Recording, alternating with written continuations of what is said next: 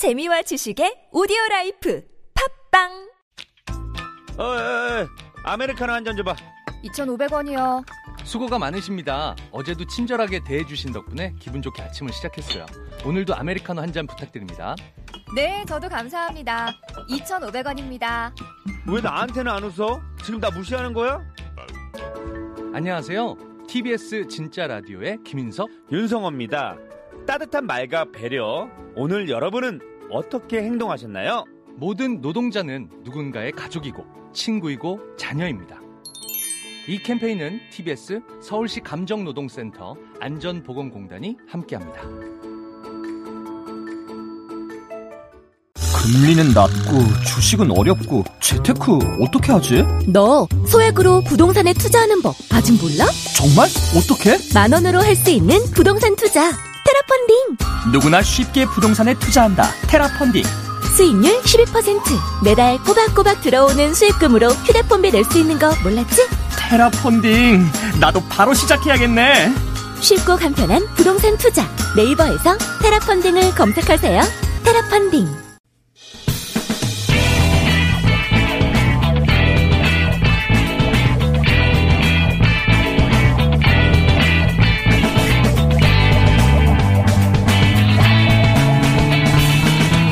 김어준의 뉴스 공장.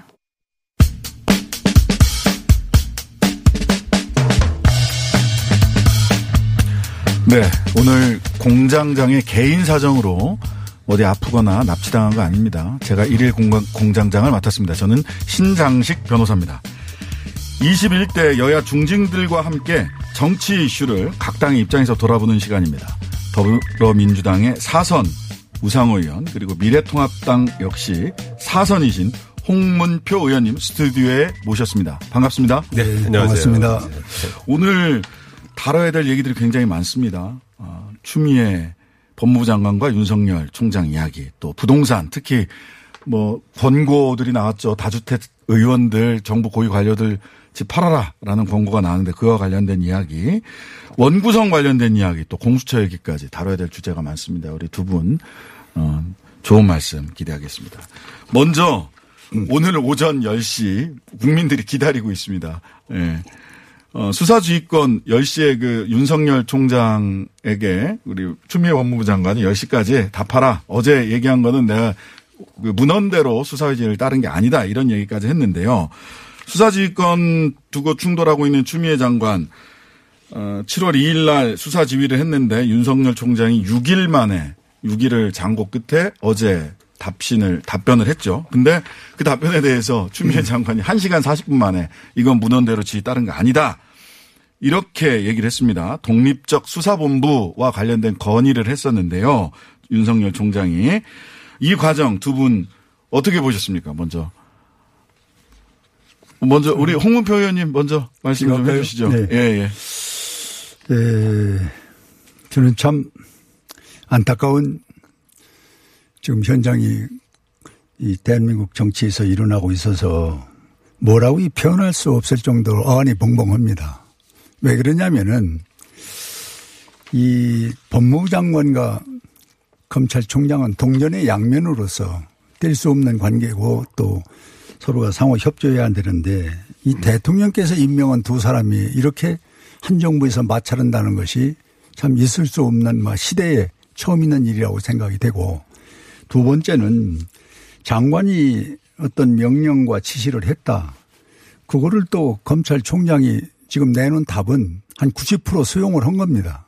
어, 당신 손 떼고 수사해서 결과만 보고받으라. 그것을 상당히 수용을 해서 독립적 수사본부를 만들겠다.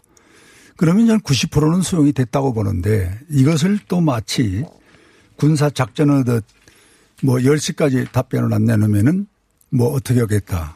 이건 공갈 협박도 아니고 한 나라의 어 소위 법무부 장관이 총장에게 이렇게 과연 지시하고 명령을 해도 되는 건지 또 시간을 두고 또 말을 해라.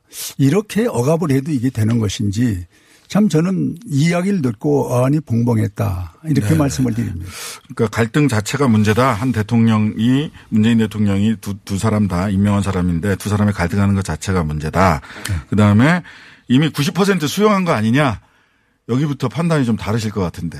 네. 윤석열 총장이 이제 본인 장모 관련된 수사가 있을 때 나는 일체 보고받지 않겠다. 독립적으로 해라. 이렇게 지시했지 않습니까? 네네. 이것도 사실 같은 사건이죠. 그러니까 소위 말하면 이제 검언 유착이라고 해서 검사와 이제 언론인의 유착 그다음에 그것을 통한 이제 어떤 피해자 협박 관련된 사건이라서 근데 그 검사가 해필이면 윤석열 총장의 최측근으로 알려져 있지 않습니까? 그러면 이제 이게 윤석열 총장이 관여하면 봐주기 하지 않겠느냐 하는 의혹이 있는 거라서 저는 자- 윤석열 총장이 자기 장모 사건 다루듯이 일제 관여하지 않겠다고 하면 끝날 문제인데 계속 사실은 지금 관여를 하고 있지 않습니까? 무슨 자문단을 소집한다 해서 이 수사팀의 자율성을 계속 이렇게 관여하는 그런 행색을 보인 것이 문제였다고 봐요. 네. 그래서 어, 이번에도 독립적인 수사본부라는 용어를 썼지만 거기다가 또 사실은 윤석열 총장의 지시를 잘 받을 수 있는 서울 고검장을 이제 수사사실 본부장으로 만들겠다고 하는 바람에 문제가 된 거죠. 그냥 그 지금 서울지검에서 하고 있는 수사팀의 자율성을 보장하고 일체 관여하지 않겠다고 하면 끝날 문제 아니겠어요? 그런 면에서 저는 이건 윤석열 총장이 자신과 관련된 문제에 너무 관대한 것 이것이 조금 이제 발단 사, 사건의 발단이다 그런 점에서 어, 그냥 깔- 깔끔하게 손을 터시는 게 그 사건에 대해서는 좋지 않겠나 싶습니다. 하필이면 보니까 이, 그, 이 사건 담당하고 있는 뭐 실체가 다 밝혀져 가고 있다. 실체적 진실에 접근하고 있다라고 이야기한 정진웅 부장검사가 윤석열 총장 장모 사건도 담당을 하고 계세요. 그래서 그렇습니다. 그러니까 이- 이분이 검찰 관련된 사건을 여러 개를 담당해서 하고 계시더라고요. 그래서 어떤 거는 수사 독립성이 보장이 되는데 어떤 거는 어, 서울 고검장 김영대 고검장의 지휘를 받아라 또 이렇게 돼 있는 상태라서 그것도 이상하잖아요. 사실 제가 볼 때 갑자기 왜 고검장을 갖다가 박어. 그러니까 이런 사례가 없었어요 과거에도. 서울지검이 하고 있는 사건에 고검장을 갖다 박은 일이 있습니까? 그러니까 저는 이것도 약간 어색하다고 봅니다. 예, 서울 고검장님이 그 나이는 윤석열 총장보다 어, 적으신데 기수는 또 한 기수 위시더라고요. 예. 아니 지금 여튼 이걸 공고해서 물어봤더니 네네네. 그 검찰의 직제상 예, 고검이 예. 이걸 맡는 것이 상당히 보편 타당성이 있다. 어, 그것도 서울중앙지검의 관할이 이제 서울 고검이니까 이렇게, 음, 그렇게 예 그렇게. 직제상 그 얘기를 어느 어, 근무 전문이 직접 수사 본부 수사 본부장이 된 적은 없죠 고 검장이. 예. 아니, 중립을 자꾸 얘기를 하니까 이게 이제 특임 검사 얘기를 하셨다가 특임 그렇죠. 검사는 어 법무부 장관이 인- 인정을 해줘야 되거든요. 법무장 지휘를 받아야 되기 때문에 특임 장관 얘기는 쏙 빠졌는데 그게 특임 제일 검사? 좋은 것인데 예, 그걸 이제 예. 법무부 장관이 예. 자기 지휘차에서 벗어나니까 네. 결국 이제 이 체제를 아마 검찰에서 아니, 그 자구책으로 수용한 것그 같아요. 규정상 법무부 장관이 허락을 해줘야 특임 검사를 그러니까요. 임명할 수 있거든요. 네. 그러다 보니까 특임 검사라는 말은 빠졌는데 사실상 서울 고검장 김영대 고검장을 특임 검사로 임명을 하는 것 같은 효과가 있었던 게 아닌가. 사실은. 그렇게 추진한 거죠. 그러니까 이제 절충을 한 거죠. 총장 면도 좀 살리고 또 법무부 장관 지휘도 받은 것 같은 그런 느낌으로 하려고 절충을 한 건데 이제 추 장관이 이걸 거부한 거죠. 뭐. 1시간 40분 만에 단칼에 거부를 하셨어요. 그래서 내일 우리 홍표 의원님 내일 통합당은 법사위에서 윤석열 총장 부르겠다고 지금 이야기를 하셨어요. 그래서 어떤 이유인지 왜 불러야 그러니까 우리는 되는지 불러서 뭘 물어볼 건지 한번. 지금 우리는 지금 공중전만 지금 바라보고 네. 그리고 신문 방송 뉴스만 보고 있는 것인데 네네. 그 중심에 있는 윤석열 어, 총장을 차라리 국회에 불러서 이 소신이 어떤 것인지 또 이 문제의 발단과 또 어떻게 처리의 문제는 어떻게 할 것인지를 직접 듣는 것이 국민에게 이 문제에 대한 불안 해소를 시키는 방법이다. 그래서 이런 국회 출석을 요구해서 이 문제를 따져보겠다는 것입니다. 네. 법사위를 개최하자. 네. 지금 개최 요청서는 지금 제출을 하신 네. 상태인가요? 네. 예. 자, 통합당에서는 어, 윤석열 소환을 위한 윤석열 국회 출석을 위한 법사위 소집 요구 적절하다고 보시는지. 글쎄 이제 민주당에서도 과거에 뭐 저 총장을 좀 부르자 이렇게 얘기한 적이 좀 있었죠. 근데 저는 이게 오래된 관례인데요. 그 검찰총장을 국회에 불러서 특정 사건에 관한 이야기들을 따지는 것은 이제 수사에 개입하는 그런 효과가 있기 때문에 네네. 적절치 않다고 봅니다. 그래서 어 이제 야당이 이제 윤석열 총장을 불러서 추미애 장관의 지휘가 적절했는가를 따져보겠다는 취지는 이제 이해하는데 그래도 검찰총장을 국회에 부르지 않았던 오래된 관례는 지켜주는 게 옳지 않나 이렇게 생각합니다. 그 문무일 총장이 문무일 총장이 사법개혁 특위에 참석한 적은 있다. 또 이런 얘기는 해요. 아 그거는 검찰의 제도개혁 요, 저 입장을 밝히기 위해서 온 것이지 특정 사건에 관한 입장을 묵- 따져 묻기 위한 것은 아니니까. 네. 좀 다르지 상황이 다르다고 봐야죠. 여기 부르면 이제 사실은 사, 건 자체가 이제 검언유착 사건 네. 안 따질 수가 없지 않습니까? 그래서 예를 들면 이제 여- 야당은 추미애 대 추미애 장관의 부적절한 개입 운운하면서 이제 공격을 할 거고 또 우리 당은 이 저 그 소위 한 뭐 검사장의 개입이 적절했냐 이런 문제에 왜 싸고 도냐 뭐 이렇게 적절하게 이게 이걸 비판하게 되기 때문에 어쨌든 특정 사건 얘기가 안 나올 수 없죠. 네. 그 제도 개혁에 관한 얘기가 아니니까. 네. 그런 이. 부분에 대해서는 어떻게 이게 특정 사건 얘기 국회에서 다루는 거는 이거 수사에 개입하는 방식이 될 수밖에 없지 않냐라고 하는 그렇습니다. 말씀이신데요. 이 국회에 예. 온다는 것은 마지막에 궁금증을 풀고 해결점을 찾자고 그래서 국회에 부르고 오는 것이거든요. 그런데 에, 아시다시피 추미애 장관은 몇 번 국회에 나와서 자기 입장을 얘기한 바가 있습니다. 또 질문에 답변한 바가 있고 그래서 총장은 지금 공중전만 언론만 우리가 뉴스만 보고 하는 것 뿐이니까 차라리 에, 추미애 장관이 그동안 이야기했던 것을 상대인 에, 윤석열 총장도 같이 불러서 얘기를 한번 해보는 게 어떠냐 이런 취지에서 이 이야기가 나온 것입니다. 네. 그러니까 구체적 사건에 개입할 여지가 있지만 그럼에도 불구하고 어 불러서 이야기를 들어볼 필요가 있다. 물론이죠. 아, 네, 네. 그렇지 않으면 자꾸 이 의혹이 의혹이 되니까. 예. 예, 그래서 여기서 이제 또 통합당에서는 한 발짝 더 나가서 윤석열 총장을 어 부르는 것에 더 나아가서 추미애 장관 탄핵 추진하겠다. 이런 입장도 있었어요. 계속 같은 입장이신가요? 에, 이건 정치적 논리인데요. 이제 현장에서 실무진들이 풀지를 못하면은 음. 국회에서 이 문제를 깊이 들여다볼 수밖에 없는데 거기에 이제 결과에 관해서는 지금 장관이 어쨌든 이 문에 발단이 됐기 때문에 거기까지 저희들이 구상을 하고 있다 이런 말씀입니다. 이 지금까지 장관 탄핵 발의가 된 게 정종섭 장관 그 선거 개입 그렇습니다. 관련돼서 한 번 발의가 됐고 네. 자동 폐기 됐어요. 네. 예, 시간을 지나면서 자동 폐기 됐는데 이게 굉장히 그러면 엄중하게 지금 다뤄야 된다. 탄핵 발의를 할 정도로 어, 지금 생각해 보십시오. 대통령께서 아까 전자의 얘기한 대로 두 분 다 임명권자인데 이 동전의 양면같이 가까이 할 분들이 지금 트러블이 생겼단 말이에요. 그러면은 이보다 중요, 중요한 문제가 어디가 있습니까? 지금 막 부동산 문제에 버금가는 지금 이 두 분의 갈등 문제가 우리나라에 이슈가 됐지 않습니까? 그럼 이 문제를 어디선가 풀 수 있는 그 가닥을 잡아야지요. 그래서 어 탄핵이라는 부분까지도 저희들이 검토하고 있다 이런 말씀입니다.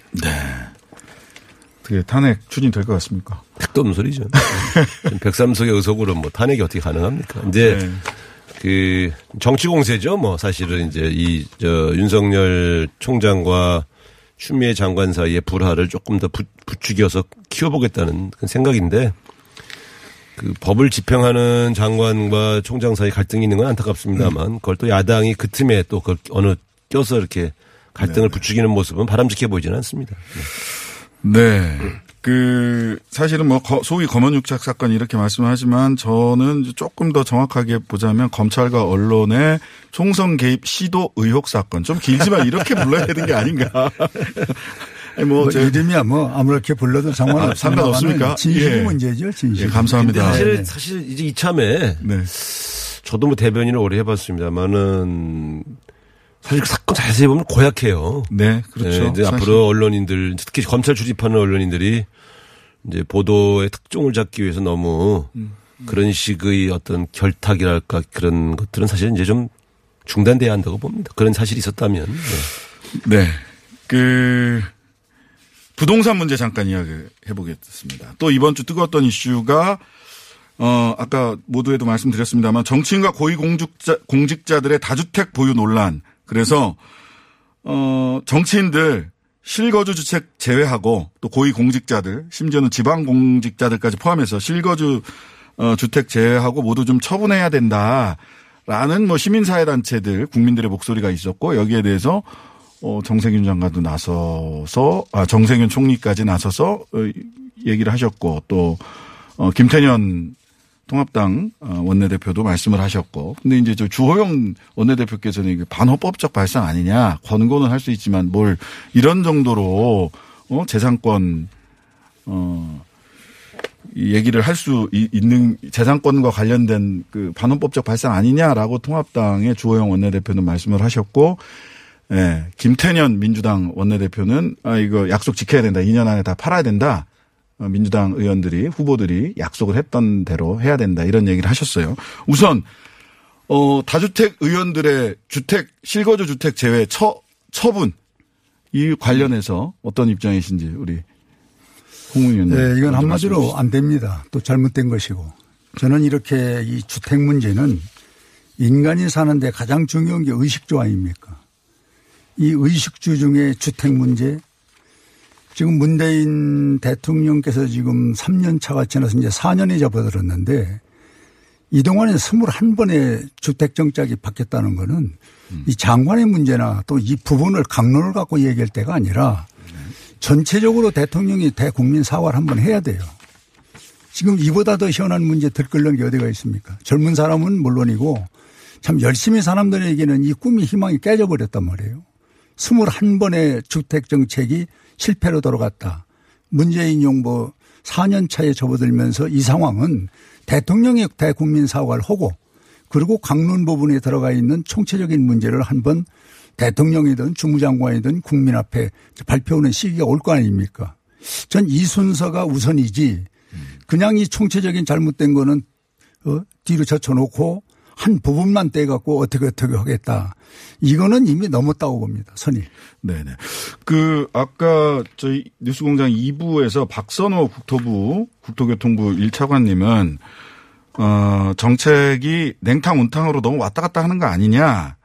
라고 했더니 그렇게 정책 기조가 변경된 바는 없다. 6.17 대책 같은 경우는 실제로 정부는 꾸준하게 실천을 해 가고 있는데 오히려 의회에서 입법이 지연되면서 정책이 좀 어, 제대로 더 추진력을 못 받고 있다라고 의회로 공을 좀 넘겼거든요. 어떻게 그런 면이 있죠. 근데 이제 저는 이게 좀 신기한 게 얼마 전까지만 해도 언론에서 보도한 게 네. 강남 집값 6주째 하락 뭐 이런 네. 보도가 계속 나오지 않았었습니까? 네, 네. 그래서 김현미 장관 정책이 적어도 강남에서 먹히고 있다. 또 어떤 때는 또 코로나 영향으로 집값이 하락하고 매매가 없다. 뭐 이런 보도가 계속 나온 적이 있어요. 근데 갑자기 최근 한 일주일 사이에 마치 지난 3년간 모든 정책이 실패한 것처럼 이렇게 보도하는 것도 보면 뭔가 보도가 온탕냉탕을 왔다 갔다 하는 것 같아요. 물론 어떤 특정한 단지나 네. 또 풍선 효과 때문에 어떤 특정한 도시에서 갑자기 이제 이 소위 말하면 집값이 막 올라가서 좀 문제가 되고 있는 건 사실이죠. 그런 측면에서 본다면 후속 대책이 필요한 시점이지 이 정부의 부동산 정책 전체를 다 공격하는 것은 바람직하지 않다 이렇게 보여지고요.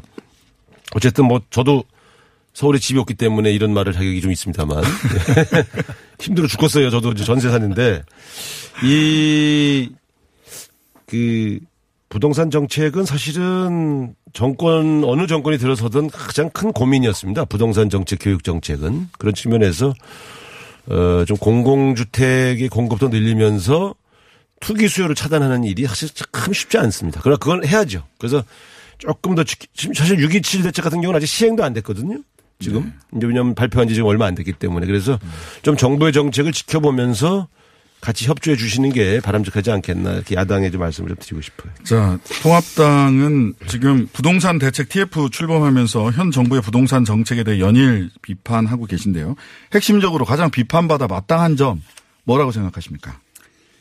지금 우리 우 대표 말씀이나 또 지금 여기 문건에 나와 있는 우리 토론하는 것이 주제가 저는 1차관이 조금 전에 말씀하신 대로 네. 정책이 왔다 갔다 한 것도 없고 온탕냉탕한 게 없다. 네. 그런데도 오늘의 사태가 왔다면은 이게 누구 책임입니까? 이렇게 무책임한 말의 장난을 하면 안 됩니다. 네, 네. 이 차관은 이번에 국정감사에서 이 부분을 아주 아주 독하게 따져야 돼요. 그래도 미안하고 죄송하다는 얘기를 먼저 해야지. 어? 정책이 일관성이 있는데도 그럼 이, 이 상황이 온 걸 어떻게 책임지겠냔 말이에요. 그 대통령한테 책임지라는 겁니까? 장관한테 하라는 겁니까? 이 차관답지 못한 이런 얘기를 하면 안 됩니다. 예. 그리고 두 번째는 이 6주채 아까 어, 우 대표 말씀이 에, 6주채 하락했다. 이거는 장관실에서 나온 페이퍼를 보고 이거 쓴 겁니다. 기자들이 만들어낸 게 아니에요. 어, 그때 쓴 기자들을 내가 지금 알고 있는데 장관실에서 이거를 자료를 준 거예요. 이렇게 하락됐다. 그런데 문제는 그 뒤에 수요자들이 거기 사는 분들이 난리가 난 겁니다. 예. 왜 우리만 이런 곤욕스러운 걸 당해야 되느냐. 이러다 보니까 이제 정부에서는 땜빵식으로 풍선식으로 이쪽 누르면 저쪽이 나오는 식으로 하다 보니 강남을 잡는, 잡다고 시작한 게 이 수도권 전체가 투기 지역으로 지금 만들어 놓은 겁니다. 그러니까 지금 젊은 친구들이나 온 국민들이 지금 불안해 갖고 이 시기를 어떻게 택해야 내가 집 하나를 마련하느냐.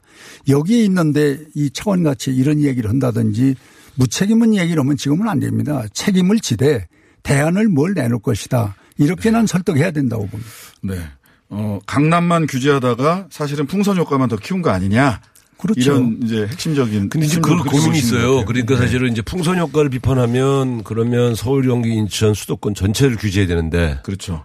사실은 이제 그러면 또 사회주의 정책이다 또 이럴 거 아닙니까? 그러니까 사실은 이게 고민이죠. 네. 조금 특정 지역 집값이 오르는 지역만 핀셋 규제를 하겠다는 게 김현미 장관의 정책인데 그러면 당, 당연히 투기 수요는 옆 지역으로 옮겨가지 않습니까? 그럼 또 그 지역을 규제하고 이게 점점 규제 지역이 넓어지죠. 그 김포하고 파주가 엄청 올랐어요. 그러니까요. 그러니까 수도권 전역으로 간 거예요. 아니 그래서 그러니까 이런 막을 방법이 홍 중요한 의원님, 거지. 홍 의원님 생각은 그러니까 자, 어떻게 서울? 경기, 인천을 다 아니, 규제해야 그러니까. 됩니까? 전 지역을? 아니 그러니까 잘못된 거죠. 아니, 처음에는 강남 손 댔다가 네, 네. 이게 거길 눌러놓으니까 인근 지역 지역 하다 수도권 다가 지금 투기 지역이 돼버린 거 아니에요 사실이? 그러니까 우리 국민들이 아니, 이 어떻게- 정책이 어떻게 잘못됐다는 거죠. 그래서 그러면. 그래서 아니 그러니까 그건 우리가 서로 따져보면서 정책을 내놓으면 되는데 아이 정치인이들이 대안을 얘기하면서 해야지 어차피 예, 뭐그 사실 이번 질문이 그거였습니다. 부동산 정책 안정화 네. 또 부동산 시장 안정화를 위해서 통합당 보관이 뭔지 말씀 좀 해주시면 좋겠다. TF팀을 만들어 놨는데 네. 거기에서 지금 우리가 지금 오늘 내일이면 어느 정도 이제 성안이 될 텐데요. 제일 먼저 이제 우리 에, 도시개발이라든지 도시 정비라든지 이런 것들이 에, 특정한 어떤 상황에서 이루어지고 있는 거를 보편 타당성 있게 한번 전체를 그릴 필요가 있고 두 번째는 그린벨트. 이 부분을 좀 해제할 수 있는 부분을 해제를 하는데 지금 얘기한 세 가지 부분에는 그 지역에서 오래 살았던 분들이 일차적인 우선순위를 줘야 된다는 거고 또 다자녀 아이들이 많은 사람들에게 우선순위를 주어서 몇 가지 원칙을 갖고 장기적과 중장기로 가면은 나는 이 주택 문제 어느 정도 어, 국민들이 수긍하리라고 보는데 이거 아까 얘기한 대로 스물 한 번에 이 정책을 쏟아 내놓으니까 거기에 맞추다 보니까 전부가 피해자가 돼버린 거예요.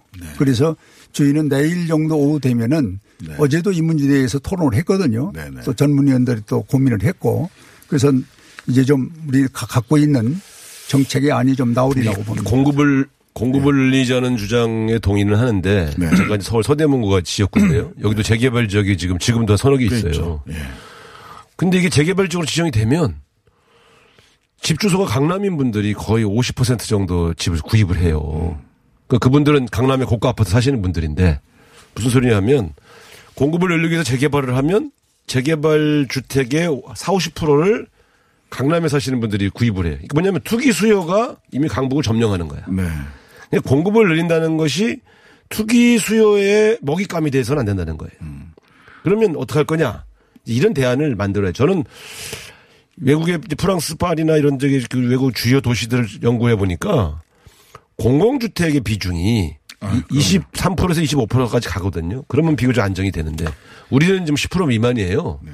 그래서 일단 취약계층, 주택의 취약계층부터 보호하는 공공주택 정책의 공급을 늘리는 쪽으로 공급을 무한정 늘리자고 한 것이 답이 아니라 어떤 공급이냐. 그렇죠. 공공주택을 늘리는 방식으로 같이 가는 게 맞지 않냐. 좀 이런 생각을 합니다. 보통 주택학자들이 한 20% 정도 공공주택이 있으면 음. 시장의 영향을 공공주택이 여러모로 뭐 가격이라든지. 예, 예. 이런 것에 다 영향을 미칠 수 있다라는 이야기는 하죠. 저도 그 부분에 동의를 하는데 이제 단한 가지 아까 입주자 예. 지금 강남 쪽에서 40% 45%가 이 움직이거든요. 네. 그거는 거기에 오랫동안 살았던 분 아까 말씀드린 대로 그분들에게 우선권을 줘야 되고 그 다음에는 다자녀 네. 이 자녀들이 많이 있는 분들에게 우선권을 주고 또 영세 쪽 이런 몇 가지 단계 매뉴얼을 놓고 거기에 맞춰서 수급 조절을 한다면은 저는 상당히 이 문제를 그래서 단기는 안 됩니다 이게 예. 중장기로 가야 되는데 지금 이 정부가 하고 있는 것은 전부 단기 어 전부 현상 유지거든요. 네. 그러다 보니까 이제 이렇게 크게 터진 거죠. 알겠습니다. 자, 부동산 문제 에, 얘기를 했고요. 어쨌든 국민들은 어 실제로 다주택을 가진 정부 관료들이나 국회의원들이 실제 의지가 있는 거냐 자기, 자기가 다- 다주택자이기 네, 때문에 네, 이런 네. 걱정을 하고 있기 때문에 그런 신뢰를 같이 해결하실 수 있었으면 한다는 네. 국민들의 바람을 전하고요. 이제 원구성 문제 잠깐 이야기하도록 하겠습니다. 지난 6월 23일 날 에, 민주당의 정청래 의원이 뉴스공장 출연해서요. 21대 국회 원구성 관련해서 주호영, 김태년 두 원내대표 간에 가합의가 있었다. 근데 통합당 추인 과정에서 파기했다고 발언을 했습니다. 우리 홍문표 의원님, 이 정확한 사실관계가 뭔가요? 어, 제가 음, 아는 것은 이건 뭐 100% 정확하다고는 모르는데 어, 이주 대표한테 제가 전에 들은 것입니다. 네. 그럼 뭐 거의 100%라고 봐야 되는데 수십 번 만나면서 어떤 우리가 안을 만들 거냐 하고 이야기를 하는 과정에 야 이런 정도가 되면은 우리가 여야가 추인을 의총에서 받아서 한번 성사를 해볼 필요가 있다. 그는 아니었었답니다. 그런데 이걸 이제 의총에 갖고 와서 얘기를 하니까 우리가 찬반이 있었거든요. 그런데 전체적인 의견을 종합해 보면은 이건 아니다. 그래서 사실 이것이 이 안이 우리가 받아들이질 않은 겁니다. 그러면 이제 가안이라고 그러면은 실질적으로 서로 주고받은 메모가 있다든지 또 어떤 뭐 형식적인 뭐가 있었을 텐데 그건 전혀 없이 구두주만 얘기했다는 거예요. 예. 그러니까 그걸 가안이라고 표현하면은 이제 야당이 이 소위 의원총회에서 뒤집었다. 네, 네. 여기 이제 성립시키려고 이 문제를 꺼내는 건데 그건 아니다라는 거죠. 가합이냐 민주당의 제안이었느냐라고 아니 그거는 말장난이에요. 저 원내대표 해봤잖아요. 그 보통은 원내대표 간에 이제 합의를 얘기를 하다 보면 처음에는 이제 홍문표 의원님 말씀처럼 이제 구두로 얘기합니다. 어떻게 생각하시냐. 우리가 이 정도면 되지 않겠냐. 그러면 수석 부대표 선에서 문안을 한번 써봅니다. 그럼 이 정도는 어떻습니까? 왜냐하면 우리가 우리 의총이나 혹은 상대당 의총에 붙이려면 성안이 돼 있어야 되거든요. 그러니까 그냥 구상만 가지고 가서 물어보지는 않지 않습니까? 그런 측면에서 우리가 그걸 가합이라고 표현하는 것은 적어도 성안을 해서 이 정도는 우리가 그래도 얘기해 볼 수 있는 거 아니요. 라고 여야 원내대표 간에 얘기해 보는 그런 합의안은 있죠. 가합의안이. 근데 사인을 하면 합의 아니고 그렇지. 사인을 안 하면 잠정 합의입니다. 그런 측면에서 합의됐다고 결론을 낼 수는 없으나 의총에서 추인되어야만 그 효력을 발휘하죠. 그러니까 그런 측면에서 가령 여야 원내대표가 자기 당의 의총에 붙일 정도면 그건 보통 잠정 합의라고 얘기하죠. 왜냐하면 원내대표가 만족할 만한 수준이 아니면 의총 가서 보고 안 합니다. 그런 측면에서 우리는 관례적으로 그걸 잠정 합의 혹은 가합이라고 표현해 왔죠. 어쨌든 양 당이 어, 두 원내대표 간에 있었던 이야기를 바라보는 성격 그그 이야기의 성격을 바라보는 시각은 차이가 분명히 아니, 그건 이론의 여지가. 없고 예, 다만 예. 아니, 의총에서 의총에서 엎어지니까 주호영 대표가 곤란해서 합의한 적 없다고 이제 발을 빼시는 거지. 그거 통과됐으면 합의안이라고 그러죠. 그러니까 제 얘기는 그런데 그 거기에 참석했었던 부대표 아까 수석 얘기를 제가 직접 들었어요. 네. 지금 이제 이야기하면서 서로 이제 이 paper를 놓고 얘기를 하다가 예. 이제 야 이런 paper가 경우- 있었잖아요. 그러니까. 그러니까 이런 경우 어떠냐. 예. 그런데 이거를 이제 하나로 몰아갖고 서로가 이제 쓰는 예. 이 과정이 합의로 가- 들어가는 건데 서로 자기 주장만 paper를 놓고 얘기를 하고 예. 그럼 우리가 의총을 한번 거쳐보자 이랬다는 겁니다. 자, 어쨌든 그런 과정을 거쳐서 그런 그런 그런 과정을 거쳐서 지난 6일날 미래통합당이 상임위 명단 제출하면서 국회 복귀했습니다. 오늘이 나흘째인데 국회가 지금 돌아가고 있는 건지 아닌지 국민들은 어떻게 돼갖고 어떻게 돼갖고 복귀한 이후에 무슨 일이 벌어지고 있는지 잘 모르고 있는 것 같아요. 두 분 지금 국회 상황 어떻게 보십니까 좀? 지금 사실은 청문회는 다 복귀하시거든요. 그러니까 인사청문회. 지금 저희 제가 과기정통위원회인데 거기서도 이제 방송통신위원장 청문회를 20일 하기로 합의를 했고요. 네. 또 17일 날뭐 국정원장 통일부 장관 청문회 하기로 했죠. 네. 그건 복귀하신 거죠. 예. 짧게 답변 마저 해주시죠.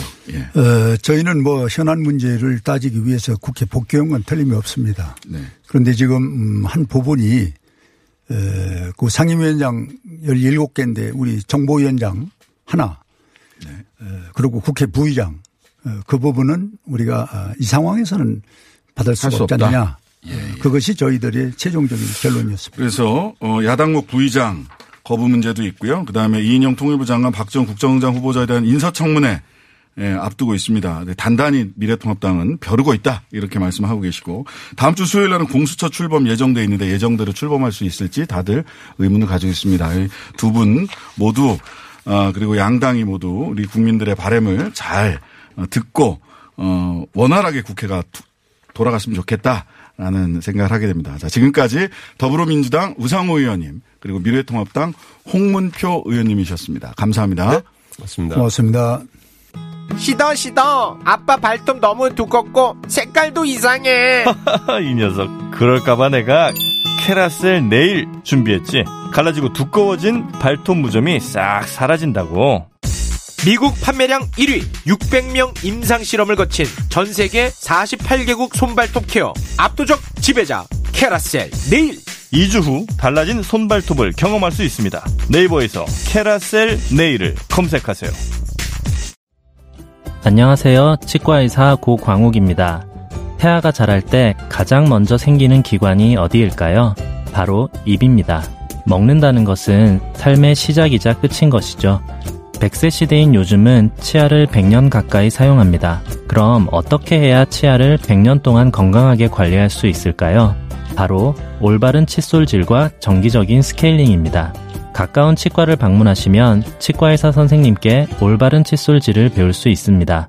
그리고 1년마다 건강보험 적용이 되는 스케일링 치료 놓치지 마세요. 이 캠페인은 유디치과협회와 함께합니다. 키도 자세도 한창 성장기인 우리 아이. 허리 펴고, 어깨 펴고, 고개 들어야지. 지금 자세가 평생 자세가 될지도 모르는데 계속 따라다니면서 잔소리만 하실 건가요? 그래서 아이에게 필요한 건 바디로직 탱크탑 주니어. 입으면 끝. 곧게 편하게. 우리 아이 자세를 바로 잡아주세요. 바디로직 탱크탑 주니어. 바디로직. 친구들한테 보육원에서 사는 걸 들키지 않으려고 늘 친구들을 데려다 주고 집에 가곤 했어요. 안녕하세요. 18 어른 신선입니다. 저희는 보육원에서 자랐다고 말하는 것이 너무나 어렵습니다. 한 번쯤 용기 내어 말했다가 차별과 편견의 상처를 받기도 합니다. 저도 얼굴을 보이고 목소리를 내는데 많은 부담이 있었습니다. 그럼에도 보육원 출신이라고 차별받지 않는 사회, 편견 없이 우리를 바라보는 사회를 만들기 위해 18 어른 캠페인을 시작했습니다. 아름다운 재단 18 어른 캠페인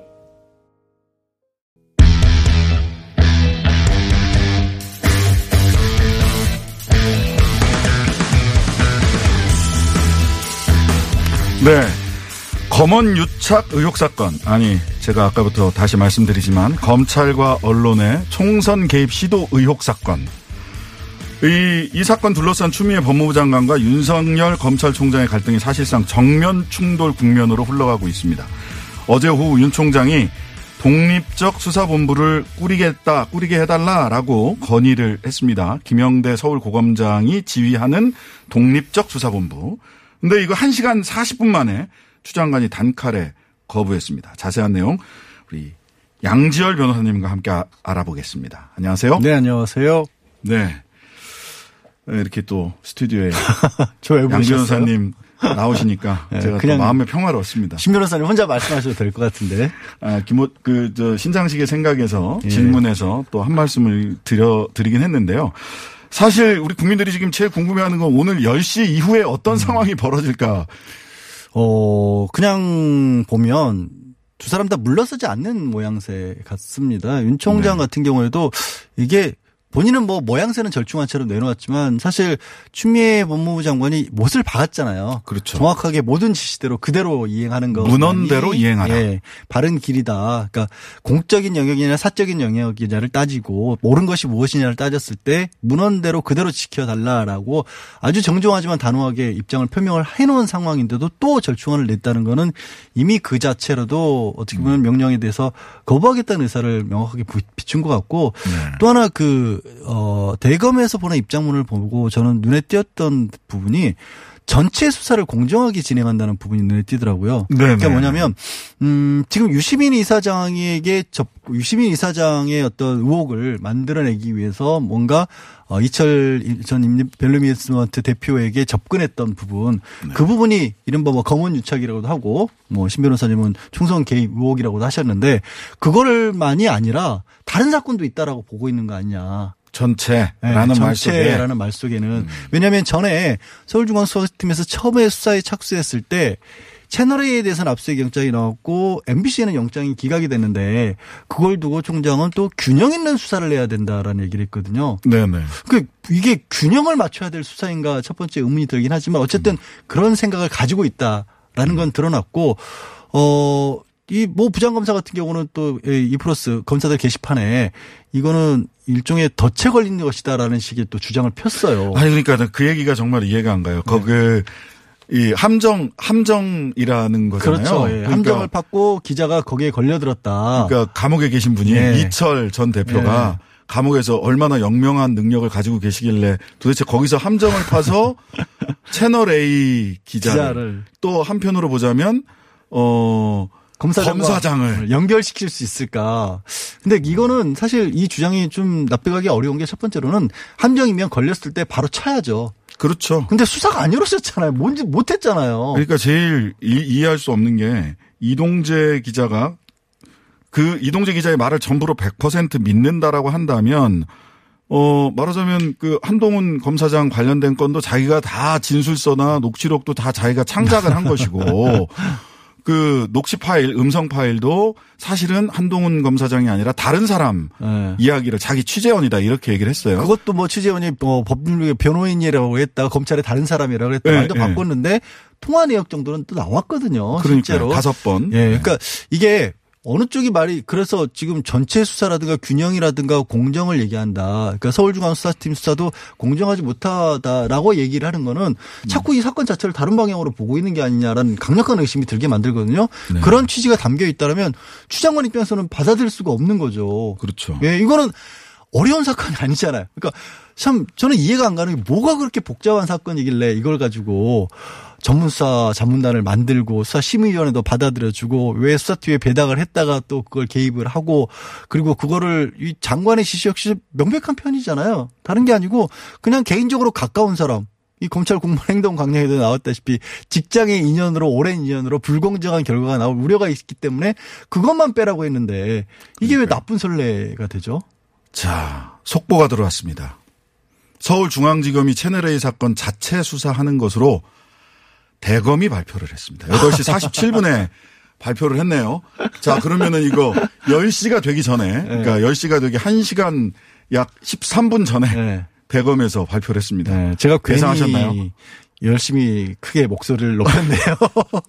기운 빠지네요. 아니, 서로, 어, 물러서기 어려운 거 아니냐. 네. 사실은 결과적으로는, 어, 윤 총장도 뭐, 이렇게 얘기를 했으면 출구 전략, 나를 네. 밟고 가라. 라고 하는 출구 전략을 사용하지 않겠느냐라는 음. 예상도 사람들이 좀 많은 사람들이 했었어요. 저도 그렇게 생각을 했었는데 예. 승복을 했네요, 결국. 결국 항명에 이르지는 않은 걸로 만들어졌죠. 않은 걸로 지금 어 가는 중인데 네. 약 하여튼간에 또 자세한 이야기는 계속 확인을 해서 우리 방송이 뉴스공장 끝나기 전에 소식이 들어오면 어 말씀을 드리는 걸로 하겠습니다. 근데 이제 아까 잠깐 말씀드렸습니다만 이동재 기자가 이동재 기자의 말을 다 믿는다라고 하더라도 거기 보면 한동훈 검사장을 사칭하고 음.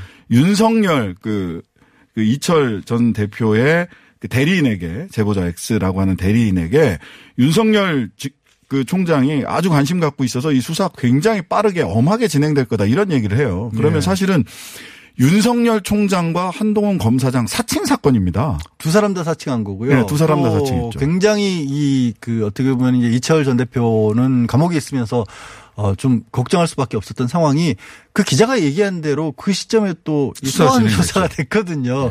이게 우연치고는 너무 뭐 기가 막힌 우연이긴 한데 근데 기왕이 어쨌든 일단은 한 발짝 물러서는 모양새가 됐는데 이 갈등 아닌 갈등의 원인은 뭘까를 저는 생각을 해보면 네.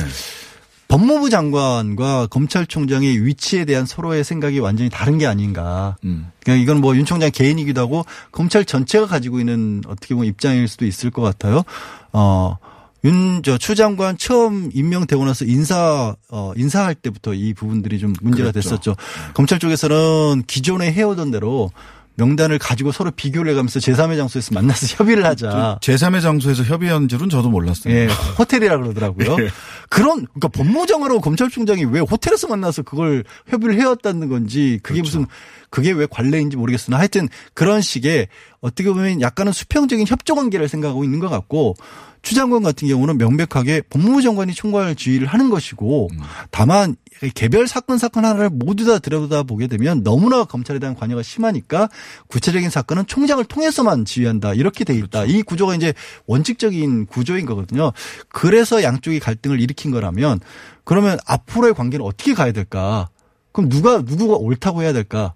신 변호사님 어떻게 생각하세요? 아니 그 저기 국방부 장관이 있고 법무부 장관이 있는 거는 문민 통제하라는 거거든요. 네. 우리 그 한 국가에서 가장 큰 공권력 내지는 강제력을 가지고 있는 데가 어, 군과 수사기관, 검찰. 네. 검찰, 어, 이기 때문에 이거 그대로 두면 그 누구 손 어, 칼이 자기 혼자 살아서 춤을 출 수 있기 때문에 음. 그렇죠. 이거를 문민 통제를 하라고 하는 거기 때문에 당연히 검찰청법 제8조도 음. 어, 법무부 장관이 검찰총장을 지휘할 수 지휘할 있도록 수 있도록 예. 보장하고 있는 거죠. 저도 그렇게 생각을 하는 게 이 다른 이유를 다 제쳐놓고 그러면 과거에는 어찌됐든지 간에 네. 앞으로 어떤 방향으로 갈지 방향을 정할 수 있는 권한은 법무장관이 주어야 되는 게 당연히. 마땅하지 않느냐. 결국 이 정권이라고 하는 게 권력이라고 하는 게 국민이 위임을 한 거라면 네.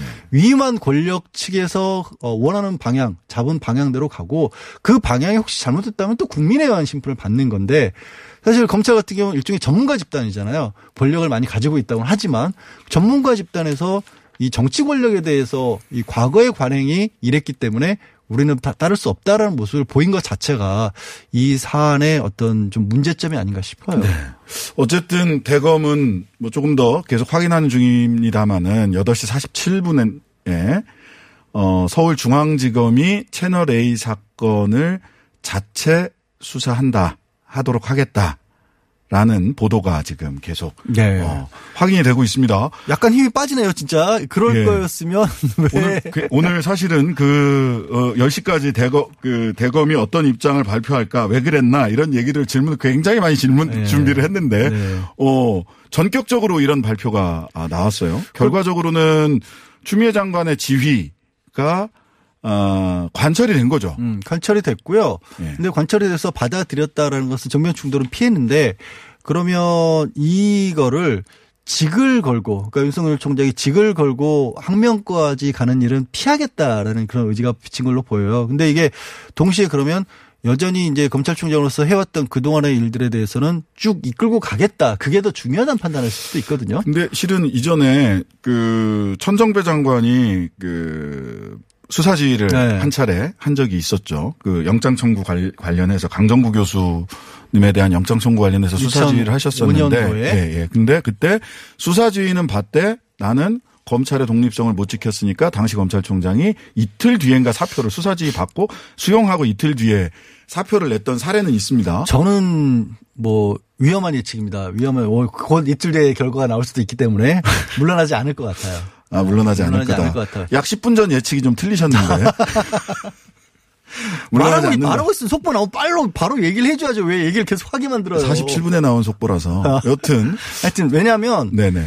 어, 뭐, 지금 진행 중인 수사들, 특히 뭐 조국 전 장관 관련 수사 거의 마무리돼서 이제 재판 중이잖아요. 재판은 이제 시작된 부분이거든요. 그거 공소 유지를 해야 된다는 부분도 있고, 그거 외에도 울산 지방자치선거 개입 관련해서도 수사 해서 재판 넘겨진 상황이지 않습니까? 물론, 모르는 분들도 있는데 유재수 전 경제부시장 같은 경우는 집행유예로 나왔어요. 아. 뇌물 사건에서 집행유예 나왔다는 건 사실은 그렇게 무겁지 않다는 얘기가 없다는 얘기인데. 되거든요. 그러면 그게 동시에 연결되는 건 이제 조국 전 장관이 받고 있는 감찰 종료, 조 장관은 종료라고 주장하는 거, 그 부분도 검찰로서는 힘이 좀 빠지는 그런 상황인데 이 상황에서 그런 모든 사건들의 사실상 주도를 했던 윤 총장이 본인이 물러나게 될 경우에는 어찌 보면 지금 같이 했었던 후배 검사들도 다 물러날 수 있는 그런 상황이다라는 인식을 하지 않을까. 그래서 위험한 재직이지만 안 물러날 것으로 저는 예상을 합니다. 네, 지금 어, 양 변호사님께서는 사임하지 않을 거다 라고 속보 떴어요? 예상을 하셨는데 아, 아직 속보 안 떴습니다. 어, 미래통합당에서는 윤석열 총장을 법사위에 불러서 뭐 시시비비를 가려보겠다라고 네. 얘기를 했어요. 네. 총장은 출석은 할까요? 부르면? 어, 안 할 거라고 봅니다. 아, 큰일 났네. 두 가지 아. 있 아니, 지금 검찰의 독립성에 대해서 그렇게 목소리를 높였는데 이런 사안을 가지고 법사위에 가서 또 국회의원들의 일일이 해명을 한다라고 한다면 네. 그건 오히려 더 모양새가 빠지는 경우가 아닐까요? 어, 뭐, 목소리 점점 힘이 빠져가네. 네. 자, 윤석열 총장은 사임하지 않을 거고 법원에도 아, 거- 그 의회에도 국회에도 아, 출석하지 않을 거다. 뭔가 신 변호사님의 함정에 빠진 듯한 그런 느낌이 들고 네, 있습니다. 함정은 저 같은 사람이 하는 게 아니라 그 검사들이 보기에는 감옥에 계신 분이 파는 겁니다. 예, 감옥에 계신 분도 파는데 하물며 신 변호사님. 자, 지금까지 양지열 변호사였고요. 저는 일일 공장장 신장식 변호사였습니다. 예, 고맙습니다. 안녕. 예, 저는 3분 뒤에 다시 뵐게요, 유튜브에서.